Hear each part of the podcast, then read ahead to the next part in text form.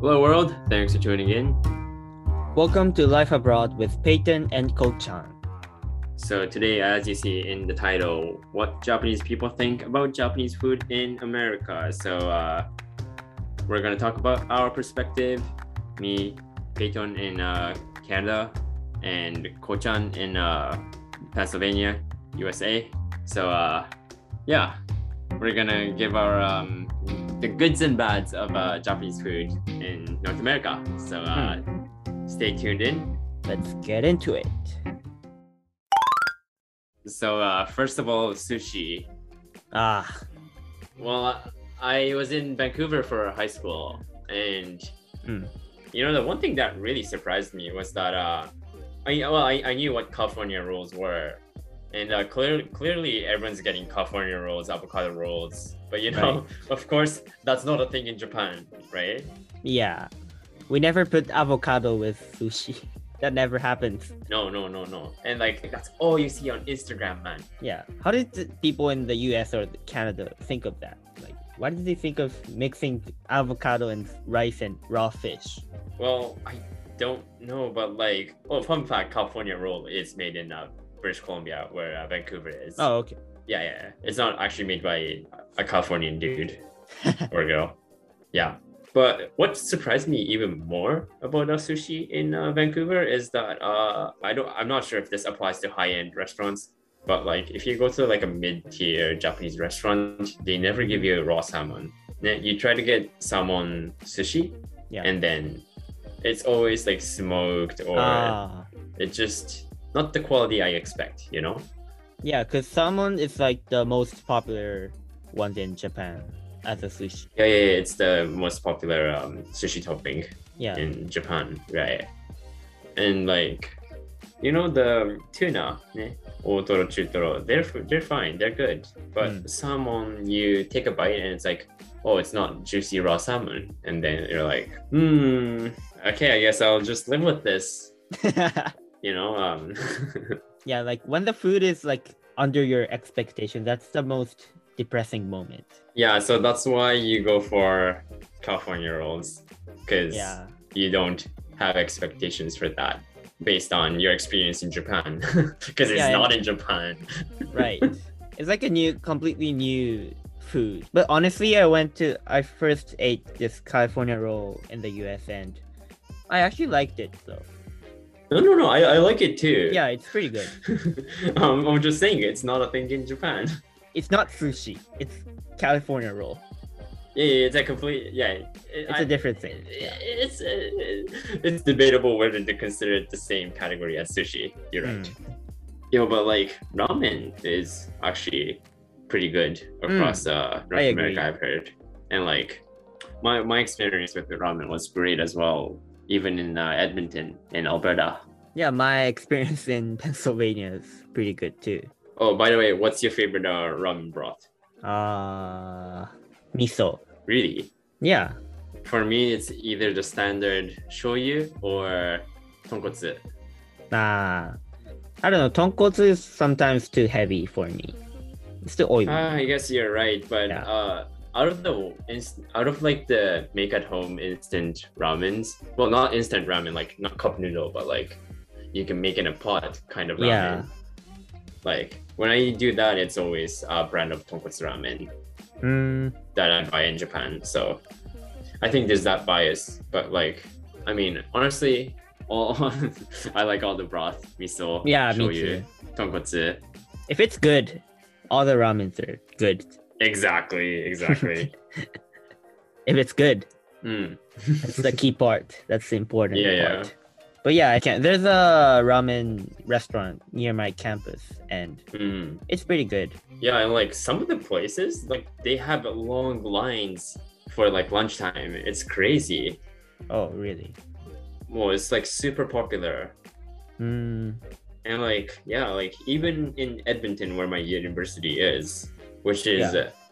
not a place that many Asians live, is like it's got at least like three, four, five ramen places, like ramen only shops. Mhm. So it, it's definitely uh, a thing in uh, North America. right And like I've had stuff like uh, katsudon Katsudon. pork cutlet with uh, egg. Yeah. That stuff was so good too. Super filling too, which is more saikou, saikou meaning the greatest. Hmm. I mean, like tonkatsu is like one of my favorite Japanese food, Yeah, same, same. which I miss in the US. I mean, I did have one bad experience with tonkatsu just because it wasn't juicy. It was thin. ah, Mm. That was in uh, near, like near Vancouver. So that was underwhelming. But my second experience with uh, katsu, which was when katsudon, was just amazing. nice. I think the place is called Dorinku, or no, it was, it's called Noodle in Edmonton. Noodle. If you, um, okay, nobody's ever gonna come to Edmonton. Let's face it. Why am I even saying this? and I guess one thing I was sad about eating Japanese food in the US was you can't eat raw egg in the US. Oh, right, right. It's it's a Japan only thing where you can actually like consume egg raw. Yeah. because we have it with like sukiyaki and a Mm. popular breakfast menu called tamago kake gohan, which is uh, raw egg on rice with soy sauce. this sounds crazy though. if you haven't seen it. Mm, yeah, it is, and like I usually don't do it, but like you know, some people love that. I mean, it tastes good. It's really good. It doesn't sound very nutritious to me, but It's for breakfast. Anything's fine. better than nothing. Yeah. That's the spirit. So I had like a sukiyaki dinner with my Japanese friend in my college, and my favorite part of sukiyaki is dipping the beef into the raw egg and Yeah, so you take the, you take the beef from like the hot pot and put it in raw egg, right? yeah, it makes the taste so mild. You know. Yes. No, That's the best part. But I couldn't do that, Mm, mm. so Oh, right. we missed the best part. And I was eating with my like all my Japanese American friends, so they Yeah, yeah, yeah. didn't have experience like eating sukiyaki. So I wanted to Oh, know, okay. let them know how it, good it is to use raw egg, but you know it didn't happen, so that's pretty sad. But still, the sukiyaki itself was the beef itself was good. So Yeah, yeah, yeah, yeah. It's okay. Totally. do, do, do they ever sell like consumable raw egg in like Asian supermarkets? Do you know? Mm, I wonder if that's a thing.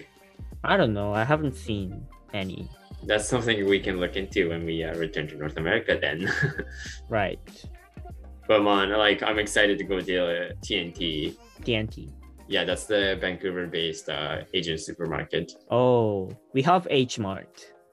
I don't know. Oh, we have H Mart too, but uh, yeah, T&T is the big one. You can get like Asian like pastries for like dollar, two dollars. Hmm. You can get all the Asian snacks you want. Oh yeah, there's a lot of Japanese snacks at H Mart. So Yeah, yeah, yeah, yeah. But the problem is they are expensive. So like, right, you, you think twice before taking that and putting it into your cart, because it's just ridiculous to pay twice what you'd pay at home. yeah, because we know how much it is, like the original price. So Yeah, things that are like not even a dollar in Japan costs like three dollars, and it's like, eh, ちょっとやめとこうかな. Yeah, that happens.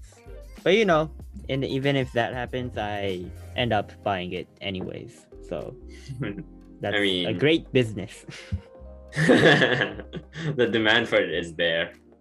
Because there's like no other option. There, you can't get it at anywhere else. You have to get it at H Mart. Right. Unless you bring it from home. Yeah. Which reminds me, maybe I should pack some uh, Japanese snacks. Yeah, you should. I will probably pack some gummies. Ah, gummy. Mm. Oh, that's actually a smart choice. Yeah. I guess that's what we're gonna talk about uh, next uh, episode. What we are gonna pack from Japan, Oh yeah, that's a To nice bring- topic too, actually. bring to uh, our university. Mm, Well, there we go. That's our um, next week's plans uh, revealed for you. cool. Well, we can see that the most Japanese food in the US is not good as one we get in Japan, but it's still, you know, good. It's still pretty good. We can bear with it. I mean, we only Yeah, have yeah, that yeah. option, so we can live with Mhm. it. So yeah, uh, don't be hesitant on uh, inviting us to dinner at a Japanese restaurant. We'll be happy to uh, go with you. We'll tell you what's good. But it'll be expensive. Gonna cost you a lot. Thank you for listening to this episode. Be sure to share this with your friends and family, especially if they know Japanese, because we do two to three Japanese episodes a week, plus this one, one English episode. Uh, so yeah, stay tuned for more. And if you're on Apple Podcasts, be sure to leave a good rating and a comment. Please and thank you. And we will see you in the next one. Bye bye.